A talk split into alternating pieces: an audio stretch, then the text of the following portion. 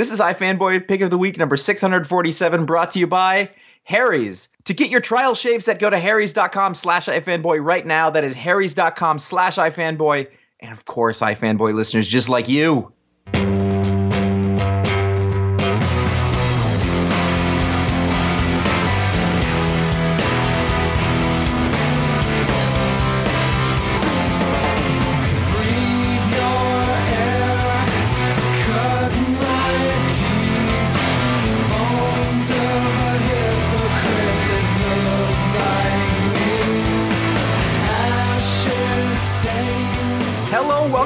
To Pick of the Week number 647.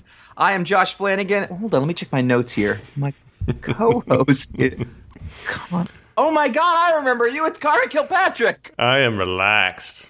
Sure you are. Oh, you've come back. Ugh, that was the least relaxing vacation I've ever been on, but no one cares about that.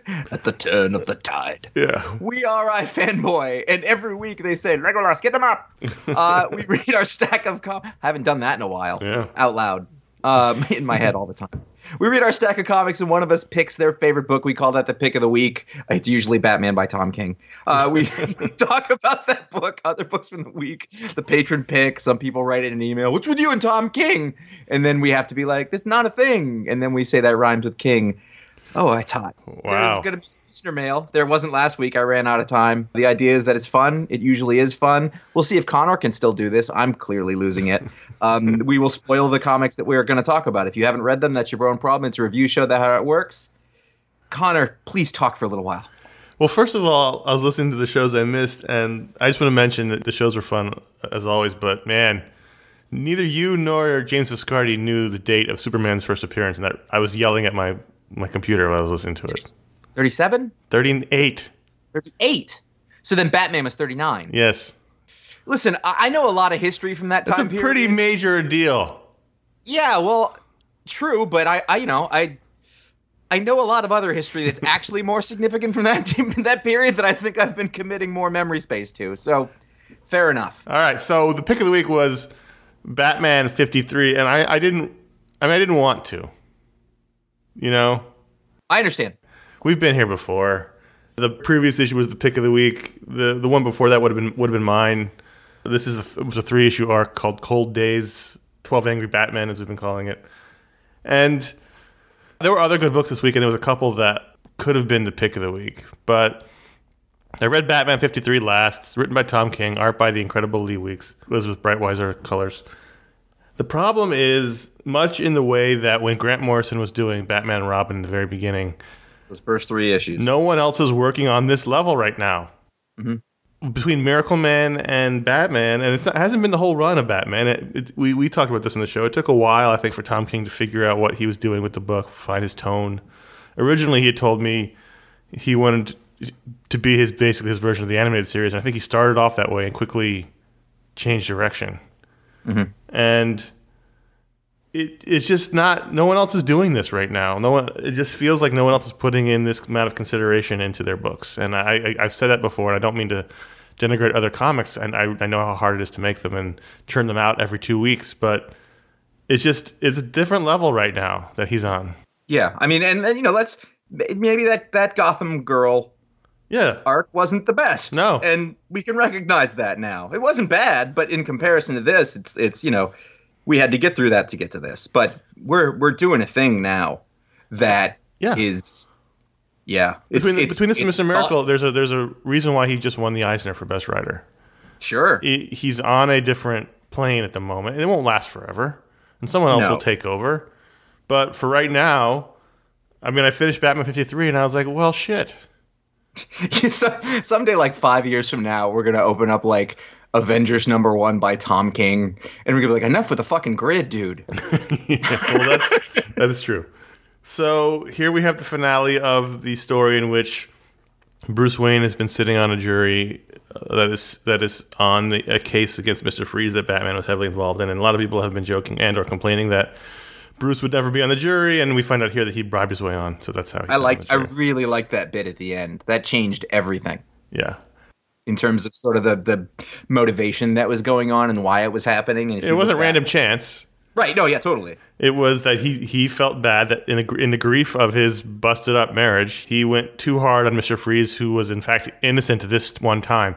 And it's it's always an interesting dichotomy that's often played in cop movies or TV shows or whatever. It's like, okay, you know the criminal's guilty of a lot of things, but this one time, this for this one crime, they aren't. So what do you do? And here he clearly has decided to go into the jury room and and get Mr. Freeze off because mm-hmm. he didn't do this one. It's been interesting. This was a very psychological issue. At first, I wasn't quite sure about it. The main thrust of this discussion in the jury room is is Batman some sort of god? Is he infallible? Do the people of Gotham see him as a deity? And should he be seen that way? And and that's the main discussion thrust of this this issue. Meanwhile, Lee Weeks gets to draw basically every major Batman villain, and I was I, I couldn't have been happier with that. I hope he doesn't disappear again after this arc. I, I mean, uh, he's not going to keep up the two week pace. I don't think he'll disappear, but I think he'll be back on something. Well, I know, I know he's. I mean, like I know Tony Daniel's coming up, and another people, another they're based. Tony Daniel, a name who I probably used to be like, ugh. but but I think the last one he did on this, I was like, hmm. There's other guys like that I've noticed. I want uh, we'll you to do the rest of the show and only react to things with noises. I don't want you to get. Can I say other things besides? Can I start with that? like as we get to a book, I'll make the noise that fits that book. Sure.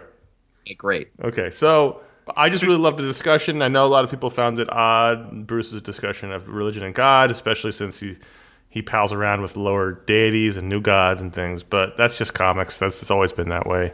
It is silly when you think about it, but again, all of it is silly when you think about it. And then, of course, for me, the I'm sure everyone is predicting this is that they at the end he goes home after the trial's over and he tells Alfred, "I don't want to wear the new suit anymore. That suit reminds me of Selina. Give me the old suit." And so he's in the classic year one costume with the the little bat on the chest and the, the, the trunks and the old belt. I know it's not going to last forever, but for however long it lasts, I'm pretty happy. Well, that that is one of those things where I'm not saying he was talking to us directly. I don't think he was. no, I don't think but so either. I do think that I do think that there was like I was like, oh, this is for me, not me, but the collective me. The abstract know? me.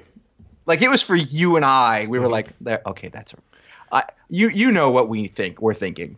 uh, you get it. And and just I think right now you could stop Batman right there. Okay, just freeze. Look at that final page, man. I, I need to remember who I am with Batman standing in like an alley with steam behind him and mm-hmm. the classic suit Lee Weeks drawing it very shadow heavy. I mean that's that's Batman right there, man. Yeah. Not this and, and, dumbass and, suit. I mean, I don't I even don't mind the this the new one that Capullo designed, even though no one can seem to decide how it's actually drawn. Yeah. In Justice League this week, Javier Fernandez, who was, who was incredible, drew it with, with the giant knee pads from the old suit, and it just looked terrible. And uh, anyway, I just the subtext here of I need to remember who I am. Mm-hmm. Putting that suit on and having a guy like Lee Weeks draw it, you know, with a minimum of line. Actually, Very Mazzucchelli esque. Yeah, I mean, it, it really like there's all sorts of things that he's talking to there, basically. There was a lot like of that. Mazzucchelli actually in this issue because he talks yeah. about uh, you know how he had to leave Gotham to find himself after the murder, and there's a lot of mm-hmm. direct referencing of Year One in that flashback, and it's kind of drawn even a little bit like Mazzucchelli. And so, and so I yeah. think it's I think it's re- you're absolutely right. I I think it's really easy to look at this on a surface level and be like, this is ridiculous. He wouldn't go in there. He wouldn't wear that salmon shirt. He wouldn't lecture to these people. Well, the salmon shirts it. might be a bridge too far. Uh, I mean, if, if there's anything that's going to push me over the edge of this is bullshit, it's that. But I'm gonna I'm gonna just I'm gonna tamp it down for right now. and anyway, like if you're looking at it on that surface level, yep, it's silly. But the second that you get away from that and you think, well, what's what's the goal here? What are we trying to say? And I don't even know if you could say that the author knows literally what it is he's trying to say, but he's getting at something. He's poking at something. He's scratching around it. The idea where he's saying, you know, do you believe in God? Batman's a god. That's all heavy-handed stuff, and it barely works. Mm-hmm. Yes. If I can be honest. Yeah, like, yeah. I, I, was like, this is this is for me a bit of a stretch. I like I see where you're going and I like the attempt. It's one of those it really is one of those like it's the Tom King version of swinging for the fences that we used to talk about with Grant Morrison. Yeah, but it's a, it's the psychological swing for the yeah. fences, but also I feel like that is part of the story. It's it's it's Bruce sort of scratching around trying to figure Yeah. stuff Oh, out absolutely. about himself because he is completely unmoored emotionally since Catwoman bailed on him. But you can also you can also then take that apply you like zoom out apply it. Okay, well does that apply to Batman as a property? Yep. Does that apply to comic books as a property? Yep. Okay, what about superheroes? Okay. What about geek culture as the whole? I hate that phrase, but it's the quickest way to get where I wanted. Mm-hmm. You know, it all of it applies. Yeah. The messaging here. And it's it's like, you know, it's kind of punk rock at the end of the day. You well, I know, think, I think this, this book is kind of that way because it's it's a very anti-Batman Batman book, and I don't Yeah. mean I don't mean against Batman. I mean it's it's it's very psychological.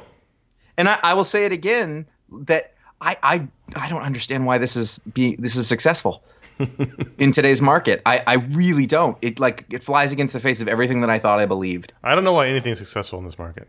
Yeah, it's a good point. I In, think in Lee- that case, it fits in perfectly. I think Lee Weeks should do a Scarecrow story because that is a terrifying Scarecrow. Yeah, I think Lee Weeks should do whatever Lee Weeks wants to do, and if it's another Tom King book, but I would like it to be a regular lengthy run where he can he can go at it for a bit. Yeah, do it monthly. He, I mean, there is significant pages in here that I could have pulled out for a best of the week of panel segment we used to do on the website. I mean, the the, the panel of him swinging through the Gotham full page shot of that is terrific. All of these little panels of the villains is terrific. I'm The not saying to put the salmon shirt on the list necessarily, but I hate it. What's really bad is that if you look at page 14 on your digital readers uh, with the salmon shirt, I didn't even realize that the pants didn't match the jacket. Hmm. I mean, that's Also, also just to let you know, I- know there's been a little bit of a Lee Weeks uh, love fest. Yeah. That hand ain't the right size. you've mentioned that last time. He might have small hand thing sometimes. he might Have a small- I'm very sensitive to small hands now. um, so yeah, uh, Batman 53. This is a terrific little short arc, and we should mention also it's sort of going unmentioned in is that this is a three issue arc. How often do you get that these days? Usually not everything's bad. for the trade. So I think uh, that's fun. I mean, this could I have read three more issues? Sure. Did it need more? Probably not. no, I think yeah, you're absolutely right. Oh, I would have read three Especially more. with what it turned into. It didn't. It wasn't like a courtroom drama. Yeah. It wasn't him uh, uh, uh, arguing with the people in the in the jury. You know that what it didn't turn out to be those things. It, it, it that's and maybe that's another thing that's kind of interesting about it is that it, it zigged on us a couple of times. I would have been fine with another issue devoted to figuring out how the guy with the mohawk got onto the jury. Well, they were down to him and and another frozen German guy, and they decided that that would probably. Are you prob- Albert Einstein? This was terrific. This arc was terrific. Every every issue. We, I, I may be on a little Tom King high. While I was on vacation, I read a Once Crowded Sky, his novel, which which Oh, wow. was very raw and early Tom King. Well, I think it was one of the first things he wrote, but he's it, it's there. It's clearly there. Even some of the even some of the stuff about religion and discussions of that is in there a little bit. But yeah, I mean, he's thinking about stuff differently than everyone else is right now, and that makes him stand out. Uh, when, Sure. you're, when you're reading six, And- and 16 books a week, yeah, for sure. And he's pa- pairing himself with really terrific artists, and that is a recipe for success and for picks of the week. It, it turns out that this generation of comic book writers who grew up listening to intelligent comic book shows seem to be able to pick correct artists for projects. Saying. Good job. And I don't know who's coming up next because I don't pay attention to that stuff, but I'm excited to see where we go. I know you talked about uh, with Catwoman number two how we don't want to linger too on these on the fallout of the wedding, but unfortunately, we're gonna ha- that's what they're doing, so we have to kind of live with that. And I like the way it's being handled here. Sure. This is it's very similar to after Jason Todd was murdered. For that next year, he was very violent. He he was mm-hmm. overly violent, and that's what led to Tim Drake. Anyway, we can we can talk about that for an hour. I could anyway. Honestly, Josh, I would have I would have I would have hated to do it to you, but Extermination Number One, real close to pick of the week. So the backstory that he's the tone of his. Oh, uh, I guess I can't give you a, a, a rating, but I would if I had to, I'd be like. Eh. I was looking down the list that Conor sent me as I do, and I was like, "What's extermination one?" And so I just thought it was some random number one that came up that I didn't notice or whatever, and I just clicked, "Oh, X Men," and I and I literally just looked at the screen and went, "Fuck you," and I don't know why, like I just did, but I I was thinking of trying to read it this morning, but I didn't make it. So go on. It's written by Ed Brisson, art by Pepe Larraz, whose name is super fun to say. And I've seen him before in other places I can't remember where, but he's really good. And this is the the latest X event, the next big X Men epic starts here, according to the cover. And basically, they haven't used this title before. I don't know. I don't know. This is basically the what what's been. I guess what what is what is, is being written in the back matter is the final chapter of the young time displaced X Men. They're all on the cover, and so as they have announced the return of Uncanny X Men, as they are reshuffling all the X books again with the acquisition of Fox by Disney, I think they're sort of cleaning the slate to start over. And one of the things they're doing apparently is good. I guess they're going to, in some way or fashion, get rid of the original young X Men who've been running around for years now since Bendis brought them in in all new X Men many years ago, which we really enjoyed. So this is basically your big chapter one in which a shadowy hooded figure is attacking the mutants, and he attacks young Iceman, and he uh, kills the vampire version of Storm, which I, am not quite clear on that, but didn't really matter. He and kidnaps Iceman, the young Iceman, and then he kills Cable. They're all being attacked. They don't know what's going on. And the big reveal, as we gave you the spoiler warning, the big reveal is the hooded figure is, in fact, young Cable, who, who thinks that the X Men need to go, the, the time displaced X Men need to go for some reason. It had a great sense of suspense and action, and like you know, in the best way that these characters are under siege and they don't know what to do or who's doing it, and they have no way of figuring it out. Cerebro's not helping, and then the art was really terrific. I don't I don't know where I've seen Pepe Larraz before. I definitely have, but really really good. Really great action, kind of a Carlos Pacheco vibe to his art. Mm-hmm. The X Men, it's a cliche to say, is a, is a family story, but you've got Cable, who is the son of Jean, and Jean is involved, and the old Cable dies, and wait, is Cable so, so Cyclops supposed to be Cable's father? Yes.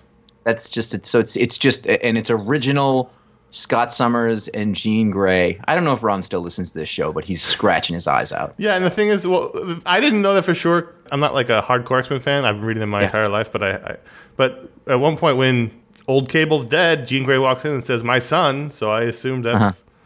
that's what it is. I feel like they dug themselves into a corner there they didn't want to. They're all dug into a corner. Yeah. Rachel Summers is involved. It's all these characters who are some way, you know, involved familially or not, I think clearly at the end of the story, the young X Men are going to be somehow either or sent back in time, and they eventually had to go back in time because there would be no present without them going back. It's just super fun, and it looked great. It just had it had that big action feel to it that you want to get from your big event story, even if no event is big anymore. Mm-hmm. Isn't it interesting how at some point events stop feeling important? Well, it's because there was so many of them. Yeah. It's just fascinating. It's, it's, constant, and it was the idea of like, well, what if we try to make it feel like this all the time, so that people will buy more books? And amazingly, that backfires. It, it, this is like, okay, I'm sorry, I'm yeah. sorry that this is coming out, but here we go. This is like the Gap. The Gap has had everything on sale for 40 to 50 percent off for about five years now. Mm-hmm. And so none of the prices matter. Nothing is interesting. Nothing makes you go, oh, I better hurry and get that while it's cheap. Mm-hmm. You know, because I like pants. I mean, let's be let's be honest. But but either like get the emails. You know what I mean? Mm-hmm. But it, at a certain point, that kind of marketing just numbs you, and yep. and I don't understand. I don't understand why people always do it. They always need that short term fix. They got to they got to they got to make their quarter.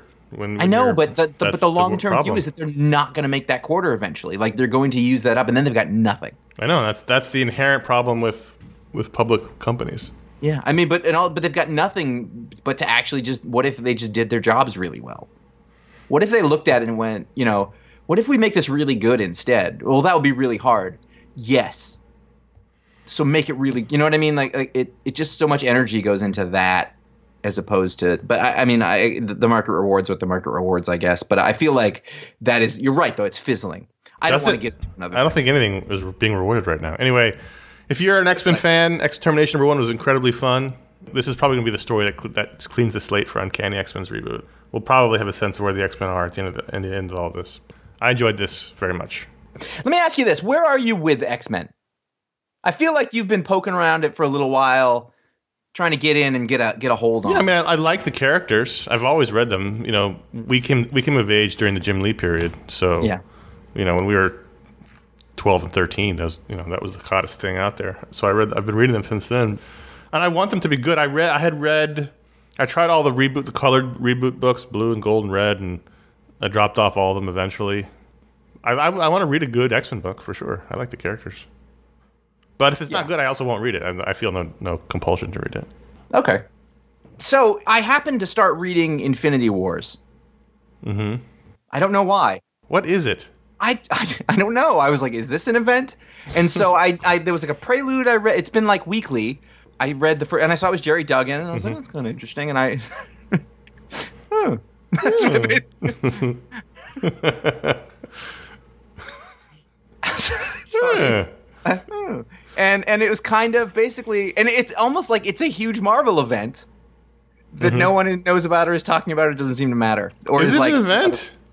I don't know, but like if I tell you the story, it's that it, it it's it, if I tell you the story, it's that like they're gathering up everybody who has the stones and trying to get them together so they can come up with sort of a wait wait a, wait. Like the metaphorical stones? Like do you have the stones to go do, do this thing or like actual stones? The act well the the, meta, the metaphorical stones. They they're gathering up all the tough people. You got, who's which are literal in this sense. But also yes they have metaphorical stones as well. I see so everybody who's a st- stone holder, you know, mm-hmm. uh, they're they're trying like all the big wigs, uh, Tony Stark and, and Doctor Strange, and they're trying to uh, gather all the stones up and keep them safe from Thanos, which is what we've seen a million times. But sure. given the fact that you know Thanos and the movie and all that stuff, you would think this would be like a, a you know a fear itself kind of thing, you know, like a full full line wide push. And it turns out that like I don't know what book this happened in, but Gamora has one of the stones, and, and Peter Quill has one of the stones, and and I can't remember. There's a villain Turk who's like a, a lesser kingpin kingpin uh, uh-huh. henchman, and he's like being difficult as they're trying to come to an agreement. But he has the Soul Stone and or the Mind Stone, whatever we, it is. We were reading a book. It was it was Gerry Duggan's Guardians of the Galaxy that had the giant stone they were hiding they were hiding from people. So that, this must be a continuation from gerry duggan's I, I think it's possible but either way you could jump in from that and go to but like all the avengers are in it. It's groot and rocket and captain marvel and you know captain america everybody all the avengers and you know this big fight and and you know thanos. And uh, basically thanos is dead in this but gamora is sort of taking his place and the idea it looks like she's being controlled by Thanos, but then there's Loki comes in. Like it's a big like Avengers. So it's basically all the characters from the movie. Yeah, yeah, but it, it, it's it's pretty good. It's Mike Deodato, who is one of those artists who I didn't always love, but I kind of have to say, you know, like he's got something. He's good for this kind of thing. Sure, for sure. We've accidentally stumbled upon a theme for this show, and it, it really is fascinating to see where we are now in comics because this should theoretically have been a big big deal. Which is why I read it, and then I haven't. You know, granted, I'm not super plugged into the community, but like, it seems like it should be a big deal. Yes, yes. And it's and it's been fun. It's big, crazy, Infinity Stone war stuff, and there's like the one villain who has it, and he's a wrench, and, and everybody's kind of arguing with each other and fighting together at the same time, and the stakes are really high, and fucking Groot talks now. I don't know why that is, but it's stupid. Hmm. Put that on the list, by the way. Talking Under Groot. no circumstances should Groot say anything but "I am Groot" ever. that should be an unbreakable rule. Right, that's true. Groot says "I am Groot." I'm Groot. Put that on the list. Update the list. That's an official. Yes, I agree. That's official. That's ratified. Unless it's the very last thing he ever says. No, a- absolutely not. Think about you writing that page. He's about to die, and he's like, "It was the Rosebud." Yeah, but no, he has to say, "I am Groot." Only if and he then everybody Rosebud. around him has to be like, "Yep, yep." No, he should never say Groot. anything. That he's he's that's yeah. Pretty good. It's pretty good. It's like two issues into the main series, and then there's one sort of prelude before it. But I picked it up without a problem. It's not like it's a new story. Oh boy. All right. Well, Batgirl 25 was one of these random DC exercise anniversary issues that they've been doing. Because I guess 25 issues is an anniversary. I guess it would be if it was biweekly. Anyway, great creators on this. On this, there's one, two, three, four stories, close to pick of the week as well.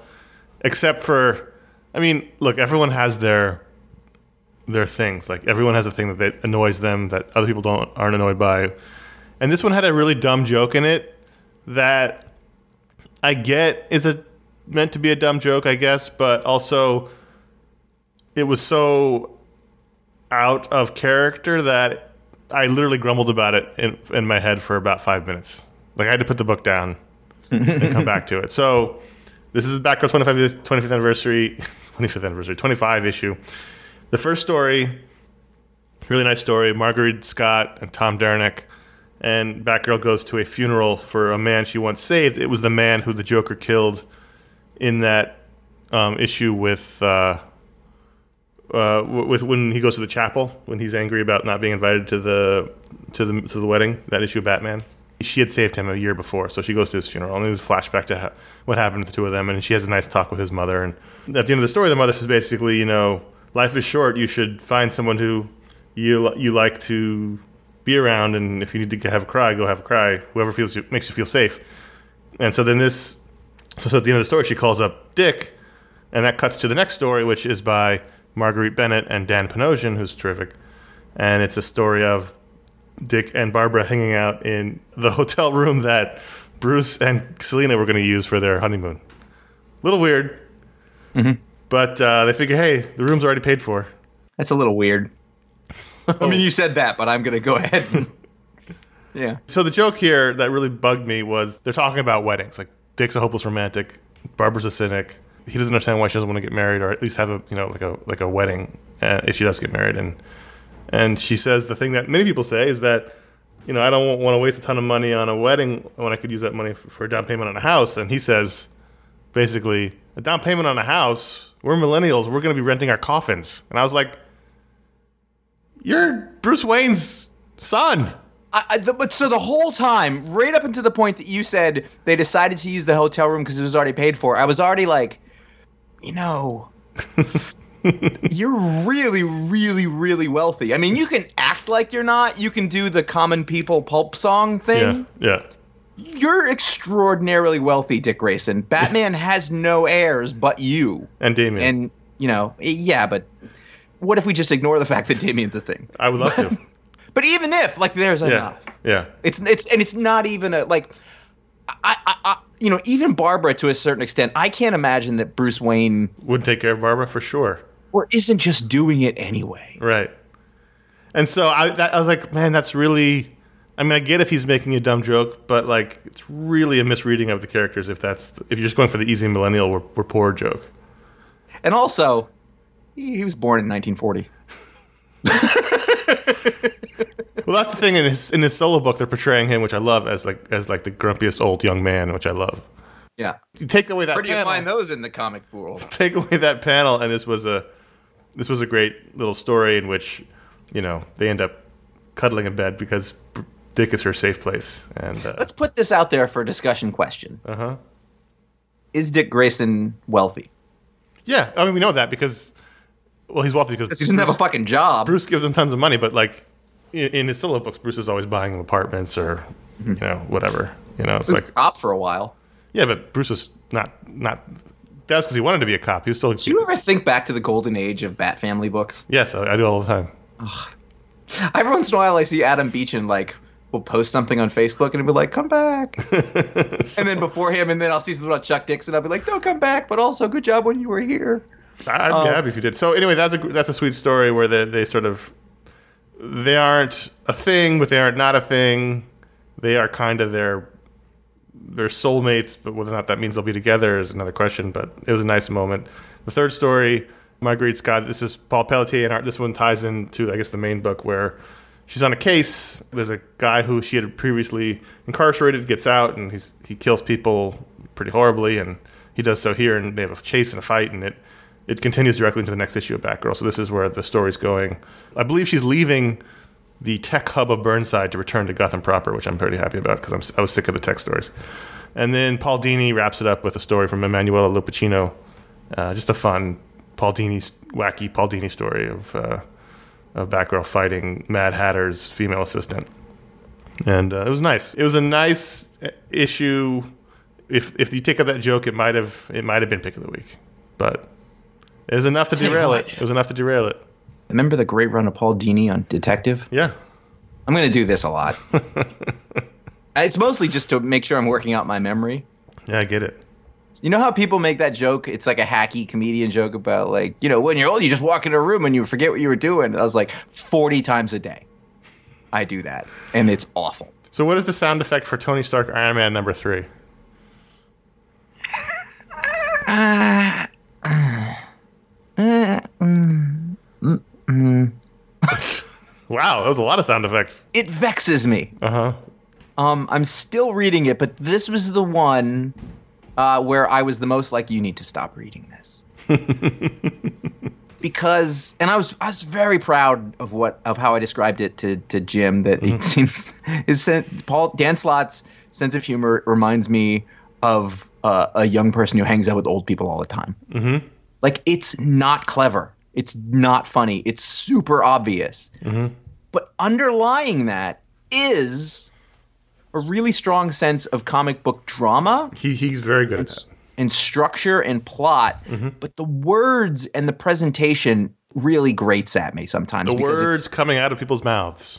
Specifically, like I, the dialogue is terrible, but he, it's not terrible.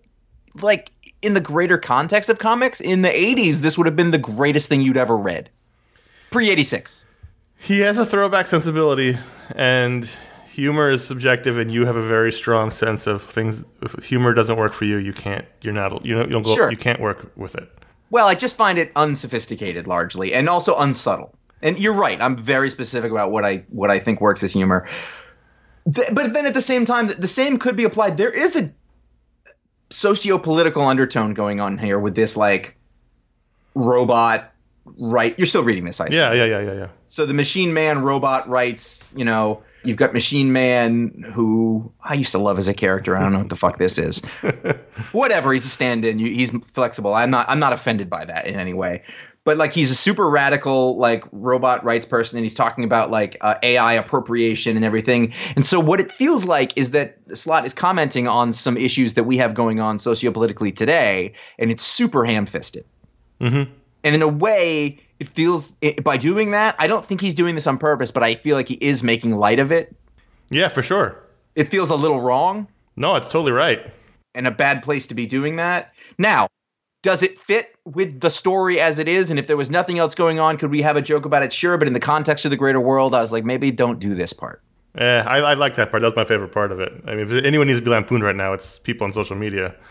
It just, it's fine. I don't find anything spectacular about it. I don't yeah. I don't find anything terrible about it. I just I do I think there's things that are really interesting about it. I like whatever the thing is that there's a bit where Tony says, you know, like actually I'm not a human.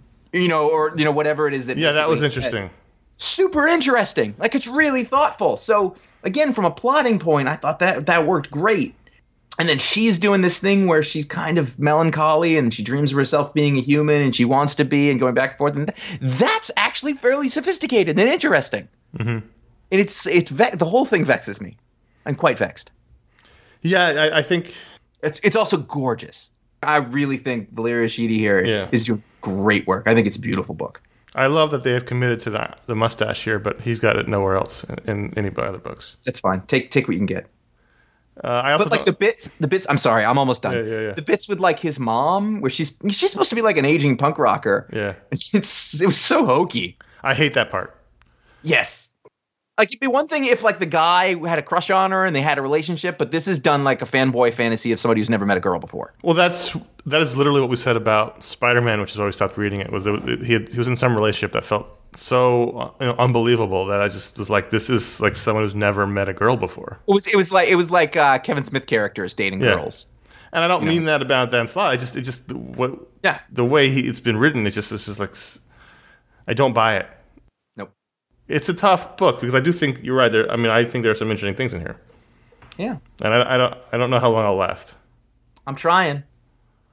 I kind of like the challenge of it like trying to decide, do I hate this or do I kind of like it? And there's there's something compelling about that. I really liked what he did in Fantastic Four last week. Mm-hmm.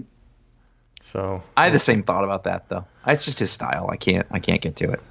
Let's take a moment to really thank Harry's because I think without Harry's, we'd all look like hobos, right? I'm telling you right now, just before you started to talk about this, just before I glanced my fin- my eyes down to look at what was next in the script, mm-hmm. Scratched a little bit here on my neck because I haven't had time to get to it, and yeah. I need I need it's uh, we'd be we'd be a lot less comfortable. Yeah, for sure. I mean, you'd have a lot, lot fewer confusion about whether or not we will occasionally grab a bindle and ride, ride the trains. I got to brush up on the code. yeah, I mean, I find that happens a lot less in my life since I've been using Harry's blades. Fewer people ask me Hold if on. I'm ask me if I'm okay. Check, I have to check the brand rules and see what it says about hoboism.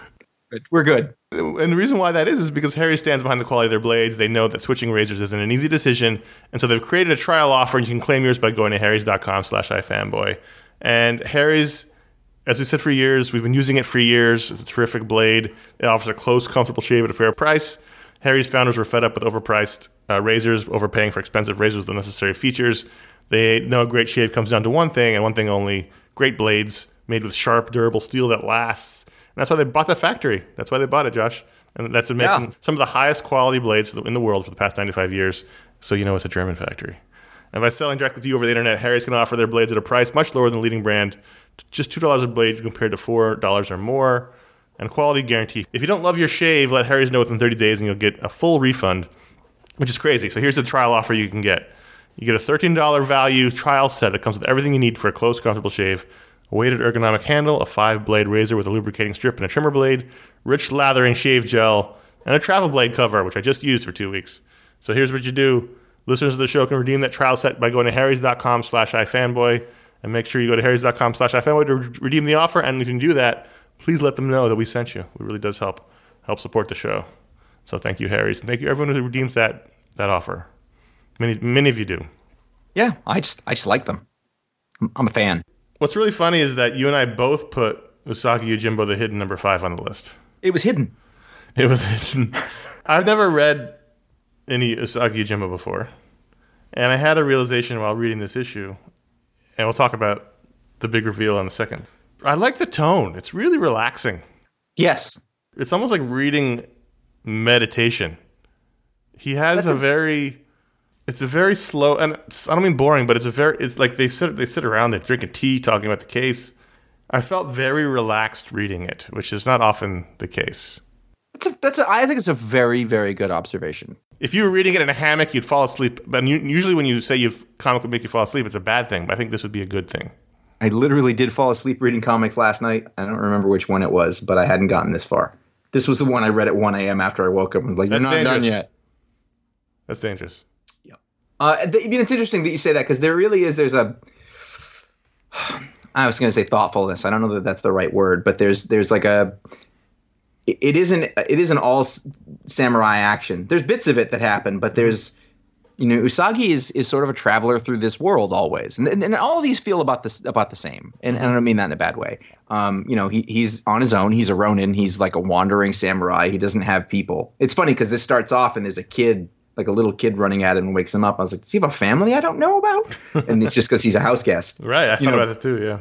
So he's always sort of watching, and and he's not perfect like there's a there's just like a little like you think of samurai in one way. You think of sam. I'm sorry, I won't go on this forever. But no, you think of samurai in this way that it's like confident, all knowing, gruff person. Mm-hmm. Um, and Usagi has this like openness. Like there's a bit where he finds a hidden note in his pocket that the thief put there. Yeah. And and like Usagi Yojimbo has this like little vulnerability. He's like, "What? How'd that get there?" Like, and it's not it, it's not incredulousness. He's just mm-hmm. like, "Well, isn't that interesting?" You know. and that's what you're talking about. It's that that calmness, that that yeah, whatever it is when you sit on a lake in the morning and you look at it. I think that's exactly. This feels like that comic book version of that. And even then, that putting that aside, I think this has been a really interesting story. It's been the the the, the confluence of religions. Mm-hmm. You know, as Christianity is starting to spread its way into feudal Japan, that's been the main thrust of the story. And we, and we find out the the item they've all been searching for this whole time Uh, appears to be a Japanese version of the Christian Bible. Which, if you know, you know, sort of history and like that is significant. Yeah. You know, that's that's that's the Reformation basically. You know that people can you know read the word on their own. They don't need somebody to translate it for them or do whatever. That's that's pretty like there's it's it's the it's a high stakes low stakes story all at the same time and there's a really interesting sort of political thing that's happening you know, like in our culture and then also this culture here. There's the bit where everybody who has to walk into the whatever the government compound is has to stomp on the cross. Yeah. And Usagi gets there and he looks down at it and he's like, I don't really want to do this, but I gotta I gotta get a move on. Yeah. And I thought that was an interesting choice. That they sort of like we let him see his his thought that I'm not comfortable doing this, but also it's not such a big deal to me. I got to go do some shit. Yeah, it's, it's it's it's a really good miniseries.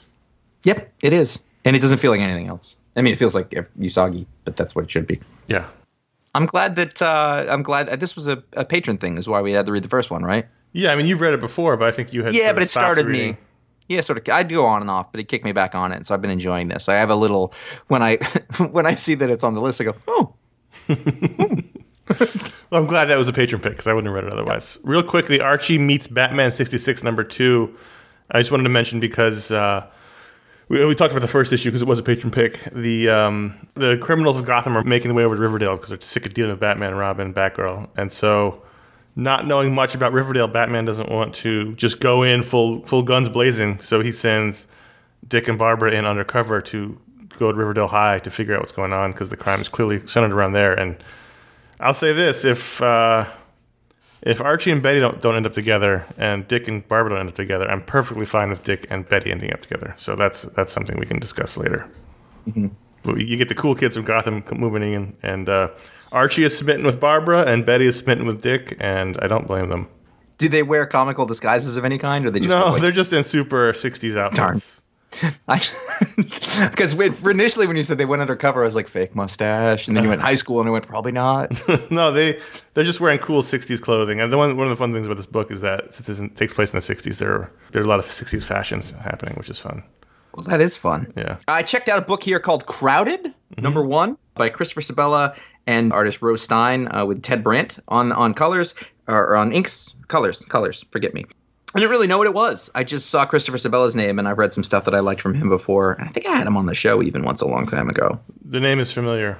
On a Don't Miss long ago, I think he was doing something for Dark Horse, and so I didn't really know what this was, but I kind of like the art. And let's see, it's it's kind of a story about a near future dystopia. I read this right after Analog, and it's sort of similar in this world where ever there's too much apps and there's too many bad things going on. But it's this girl who basically does uh, a lot of um, what's what do you what do you call it? Like the people who do Uber and the Task Rabbit and like what's that kind of work called? Not contract, but like job based, gig based, gig economy. The gig economy, yep. Right. So this girl does all that, like that's her life, and she'll she'll go do a bunch of different things for people. And uh, at the beginning, he's she's meeting with this girl from an uh, app called Defend, D F E N D, mm-hmm. And the idea is that they they save your life. They're a personal bodyguard, and she was the girl was the only one available, but she also had a very low rating of one point four. Mm, and good.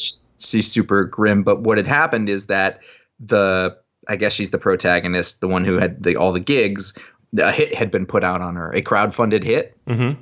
and it turns out that everybody that she knows pledged a total of 1.2 million dollars to whoever could kill her.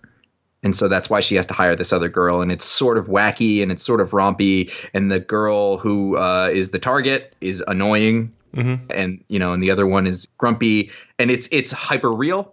It's sort of silly and cartoony, and I didn't love it, but I did like a lot of things about it. Did it have anything to say about the gig economy? I, I'm not sure what it said yet because it definitely left like there's a lot of unanswered questions. But I think, I mean, I think the basic idea is this is changing and it will eventually ruin our world and go out of control just like everything else. Right. You know, at the same time, it's it's it's very similar to when we used to talk about unfollow. Is mm-hmm. that like I don't want a book that examines social media. I don't want to think about it you know, or whatever this weird world that we have now. Like, I don't. But if you're going to, you should be interesting. And in, in that way, this is interesting and pretty modern, perhaps too modern for mm-hmm. me, but really well done, I thought. And I'll, I'll read more of it. Well, that's good. There's a little something for you. So those are the books we wanted to talk about. If you go to patreon.com slash ifanboy, you can join up to support the show. And at any level, you can vote every week to put a book onto the rundown. This week, The People's Choice, Pearl number one, from Jinx World. Brian Michael that was Bendis, weird. Michael Gaydos. It's weird. Jinx World, now being published by DC. So Bendis and Gaydos, longtime collaborators, creators of Jessica Jones and other books they've done together. I can't think of at the moment. Other Jessica Jones spin-offs, uh, Luke Cage, Jessica Jones. The thing for me is I really like Gaydos sometimes. He has t- two styles. One style, which he uses Jessica Jones a lot, is where he actually draws everything. The thick lines. Or at least it looks like he actually draws everything. Another style is where he's clearly taking a lot of photos and just running them through a filter on Photoshop. And that's the style he uses here, and I don't like that style. I had a real hard time with this book because I had a hard time looking at it. Uh huh.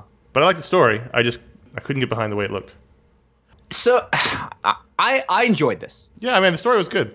I basically started with it, and it's funny because it, a lot of these books that we're reading, the one we just talked about, is it Analog? Analog, which also came out this week. Mm-hmm. It's a world that's ours right after ours, sort of, or, or currently, but like you know, basically it's it's a slightly heightened world where things have changed a little bit, and mm-hmm. actually this you know this could be the world of Deadly Class or something like that. I feel like I haven't read a creator-owned Bendis book in a while that I had any confidence in. What do you mean confidence? In what way?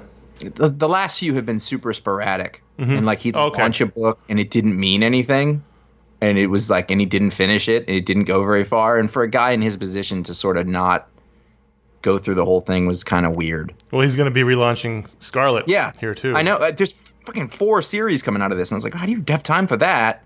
And how long can this possibly last? And this, unless they sell a lot, which isn't looking like a thing that's happening because times have changed. That being said, like this felt like Bendis, and it didn't feel like Bendis. It felt very much like you said, like reading a, a Bendis creator-owned book, which I hadn't done in a long time. So I thought, yeah. I, I felt really good about that.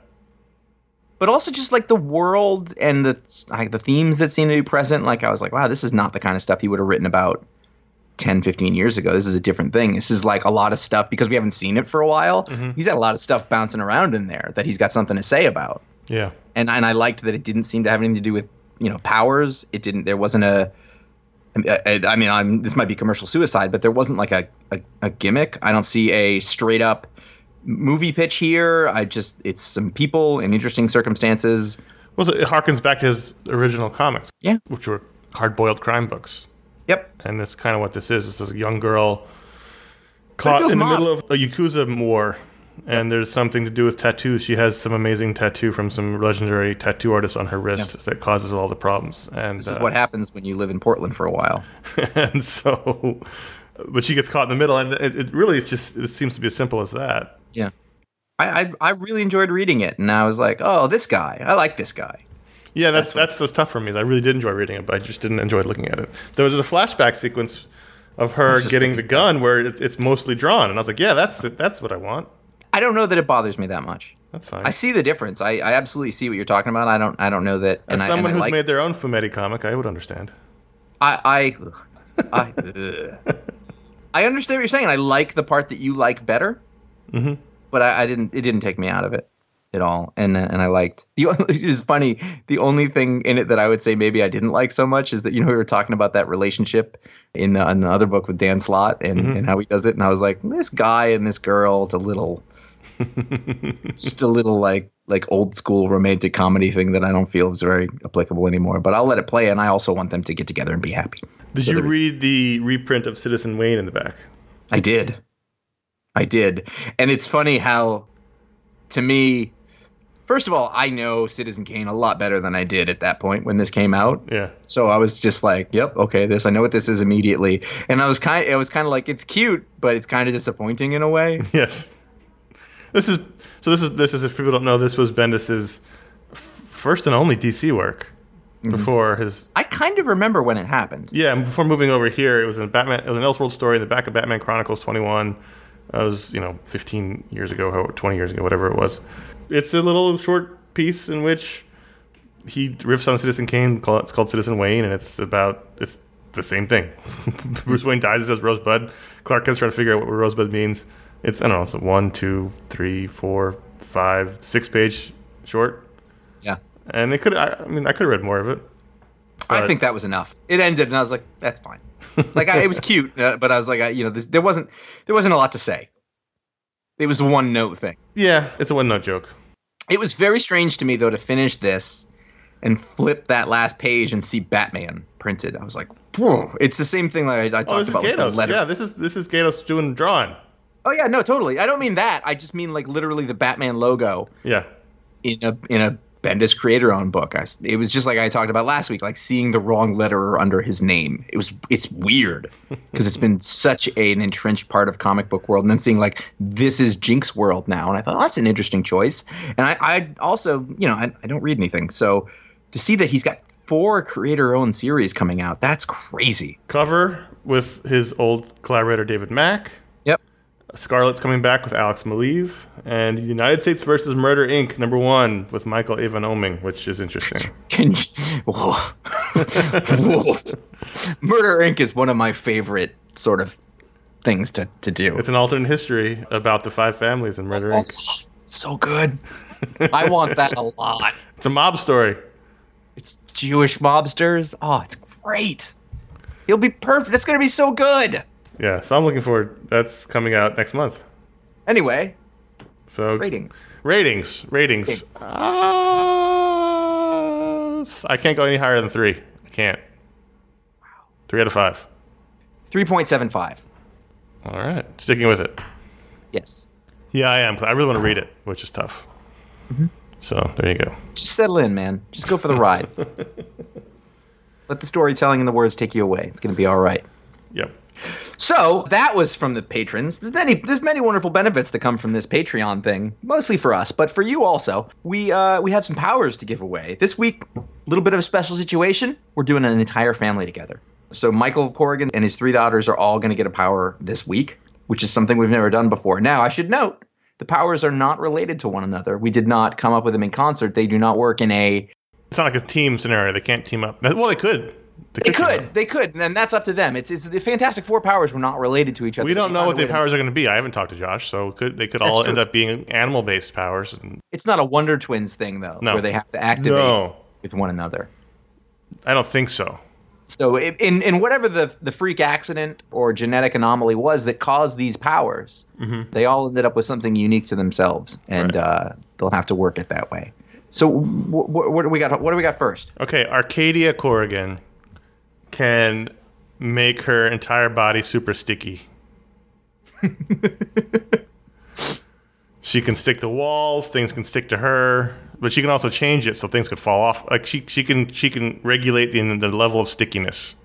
Uh, uh, by area or or all at once? It's all at once. It's all or nothing. Okay. Okay, so you can't just make your feet sticky. No. If you make your feet sticky, You can walk up a wall, as in this But- week's uh, book that I read. further question. Uh, that was in uh, Mage, the hero Mage, defined. That's right. Which is funny. It's a thing that we're reading, but we're not talking about because I think we're both just enjoying it. I'm just gonna read it. I don't need to analyze it. I don't know what to say. It's a good time. Keep doing it. Anyway, yes, full body stickiness. Wait, wait, no. So Yeah. the stickiness itself. Uh, is it a secretion? Is- is- you mean that if you stick to her, are you gonna get? Are you gonna get all sticky? Well, what I'm saying is, say that she wants to walk up a wall, Yeah. But then she wants she gets to the top. She wants to pull back the stickiness. Right. Do her cover? Does her clothes have crud on the inside of them? No, Okay. it doesn't So, leave. It doesn't leave residue, but it does. Like she'd have to take off her shoes to walk up the wall, and while that's happening, her clothes are all really stuck to her body because she's super sticky. But once she dials down the stickiness, it returns to normal. Uh huh. She doesn't get like covered in like a goo or anything. Okay. Good. That's gross. Yeah. Next up, Thea Corrigan. Mm-hmm. Well, anytime an insect tries to bite or sting her, it just bursts into flames before it can.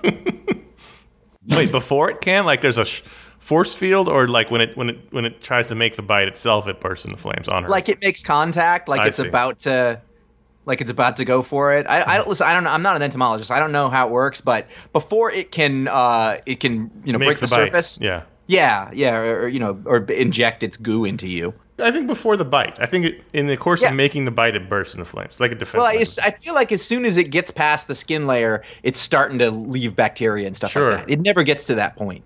The body just goes, just you know, flames it right up. I could have used that last week. week before. I, it, we, the whole of New England could. It would just knock this Lyme epidemic right out of, just be over. aren't there aren't there like super Lyme bugs coming? I, re- I saw in the news. That doesn't sound like any kind of story I want to read. So, uh, super ticks, I think. So, sticky, anti bug powers. yep, yep. Cecily Corrigan Mm-hmm. can get super bouncy. so Okay. Cecily can change her her innate bounciness to she could be bounced really high. So she almost Joe becomes Casey did a like a book about hu- that. Mm-hmm. she becomes like a human rubber ball. There's bound look Bouncing Boy is, is Legion superhero. Very similar. And it's a it's a it's a variable effect. Yes, you, uh, much like Arcadia's ability to change your level of stickiness, Cecily can change your level of bounciness. All of your powers require a rheostat. I love that word. It's similar to Bouncing Boy, yes. I just realized that. But however, however Cecily can.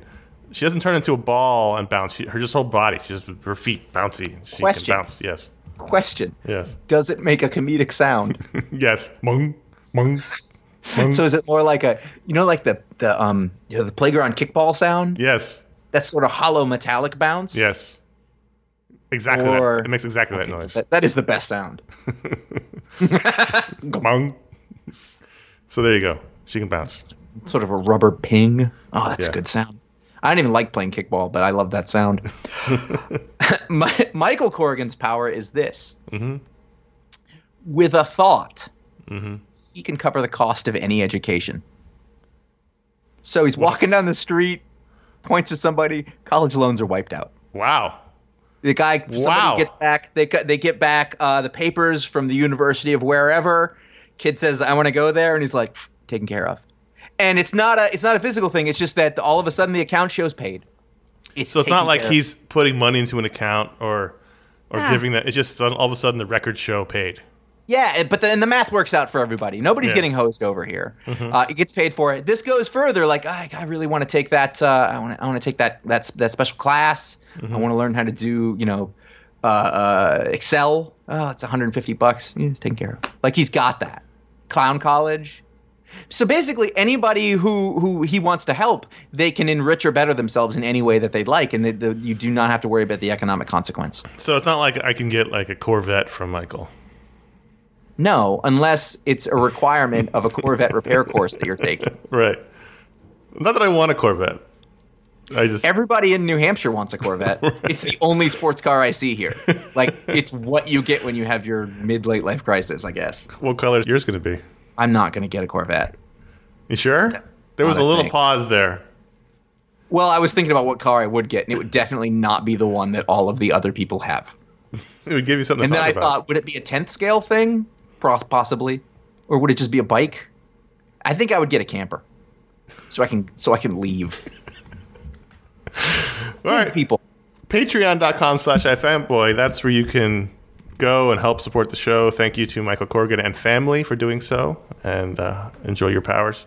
Everyone who helps us at patreon.com slash ifanboy is our favorite people. As you mentioned, you can vote in the patron pick. You can get your superpower. You get a prize pack if you give a certain level.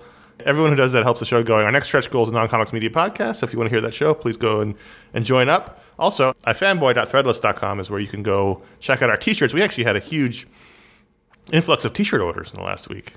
All different kinds, not just nothing makes sense, nothing matters, Josh. All, almost all the designs got an order this week, Huh. which, which was unusual because nothing makes sense, nothing matters has been dominating. But you can go check out our seven shirt designs there. If one of the left show was ordered, ratings was ordered, iFanboy logo Do you, was ordered. do you think the fact that we had pointed out that that one was popular caused people to make another choice? Maybe. Or is that just a thing I would do? Possibly, but that's what I was surprised to see and gratified. So thanks to everyone else. Go to ifanboy.threadless.com. You don't have to get a t-shirt. You can get those designs on anything that they sell there. And mm-hmm. ifanboy.com slash support. That's where you can make a direct donation via PayPal. And ifanboy.com slash Amazon. That's where you can go find links to the books we talk about in the Books Below, as well as a general Amazon link. Everyone who helps support the show, we thank you very much. Couldn't do it without you. So I guess we are long. Do you want to do one email? Let's do one. We didn't do one last week, so pick one. Let's do this non-comics one. Owen M. I've been thinking about this for a week or so. I'm currently on holiday in Italy, and they take their coffee very seriously here. Following on from your sharing your thoughts on steak and bread, what are your coffee preferences both at home and on the move? Starbucks, hipster third wave coffee, cafetiere, Nespresso, instant. Now, I'm not. I'm correct in that you are completely non-coffee I don't drink coffee. I drink tea. in any way. In any drink way. tea. Yeah. Now, was this a decision based on, or was he just never started? No one in my family drinks coffee, Mm-hmm. so there's never been coffee around. No one, no one in my family. And you've never thought, I'm going to go try a coffee. No, all the other thing is that all I see around me is people who go, "Oh, I can't, I can't function without it." Right. I, I don't want to be beholden to something like that. I don't want to ever be I in a position where I can't function without something. So, uh, never had, never. I think I said took a sip of it once in college, but never had a have I had a coffee. None, it's weird. None of my immediate family, my wife, my my most of my friends, it's weird. I found this weird collective of people who don't drink coffee. My mom drank and made coffee, as did my grandmother. Those are two people I spent the most time around in adults, like every single day, all the time, my whole life. Mm-hmm. I think I tried it at some point early on, and went, I don't like that. yeah, for because you Ron doesn't drink it, and for for the longest time you didn't either. So that was yeah. So this is that's why this is interesting. Yeah. Now, uh, I mean, interesting is variable here. I'm going to be honest with you. Interesting for me and you. A good 85% of the people might drop out. I, I can't. I, I can only be me. Yeah. Occasionally, I would try some coffee. I do this with things that I don't like, or think I don't like, that people really seem to like. You know what I mean? Like, it's like anything. Um, there are people who are um, like they just really enjoy that thing. Mm-hmm. And if I don't like it, I think, well, maybe I'm I'm missing something because like I don't want I don't I know what you're talking about. I don't want that thing. I don't want that dependency. Even mm-hmm. though I do have coffee pretty much every day now, um, I don't really feel like I have that dependency. Like it's a nice thing, it's a part of a habit, but I'm like I can't function. Like mm-hmm. it doesn't work that way. Caffeine's right. never had a big strong effect on me either way. Um, but like like I don't like fish, but every once in a while I'm like, all right, give me a bite of your fish so I can go back in and check. Or like I have tons of friends who are super into beer, like not as like, whoa, let's get loaded on Coors Light, but like try this fucking snobby IPA. IPA is gross, by the way. Oh, um, I, I, can't, I don't, I can't do it. Yeah, it's awful. Yeah. Uh, but but either way, I try it because I want to. I I would like. I like this. You're a man of the world. You want to. You want to taste, like taste the world.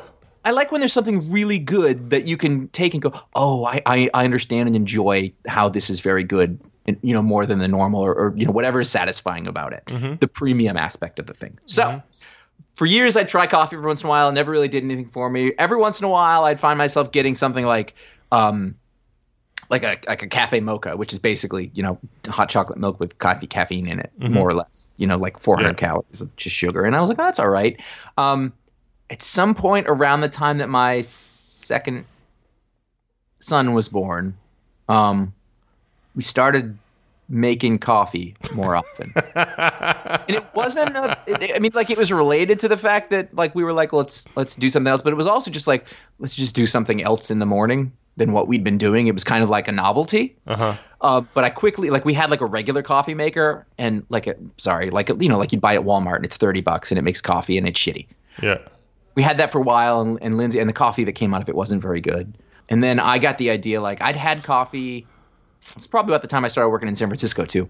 So I could get coffee there sometimes, and they had really fancy places. And I learned, yeah, I had to learn how to order it. It was like when I go into a bar, I don't really know how to order drinks or how to be in a bar. Right. It was the same coffee, and I don't want to ask questions. I want to be like, well, how does this work? Because I'm fucking 40, and I don't want to be like, I don't know how to do coffee.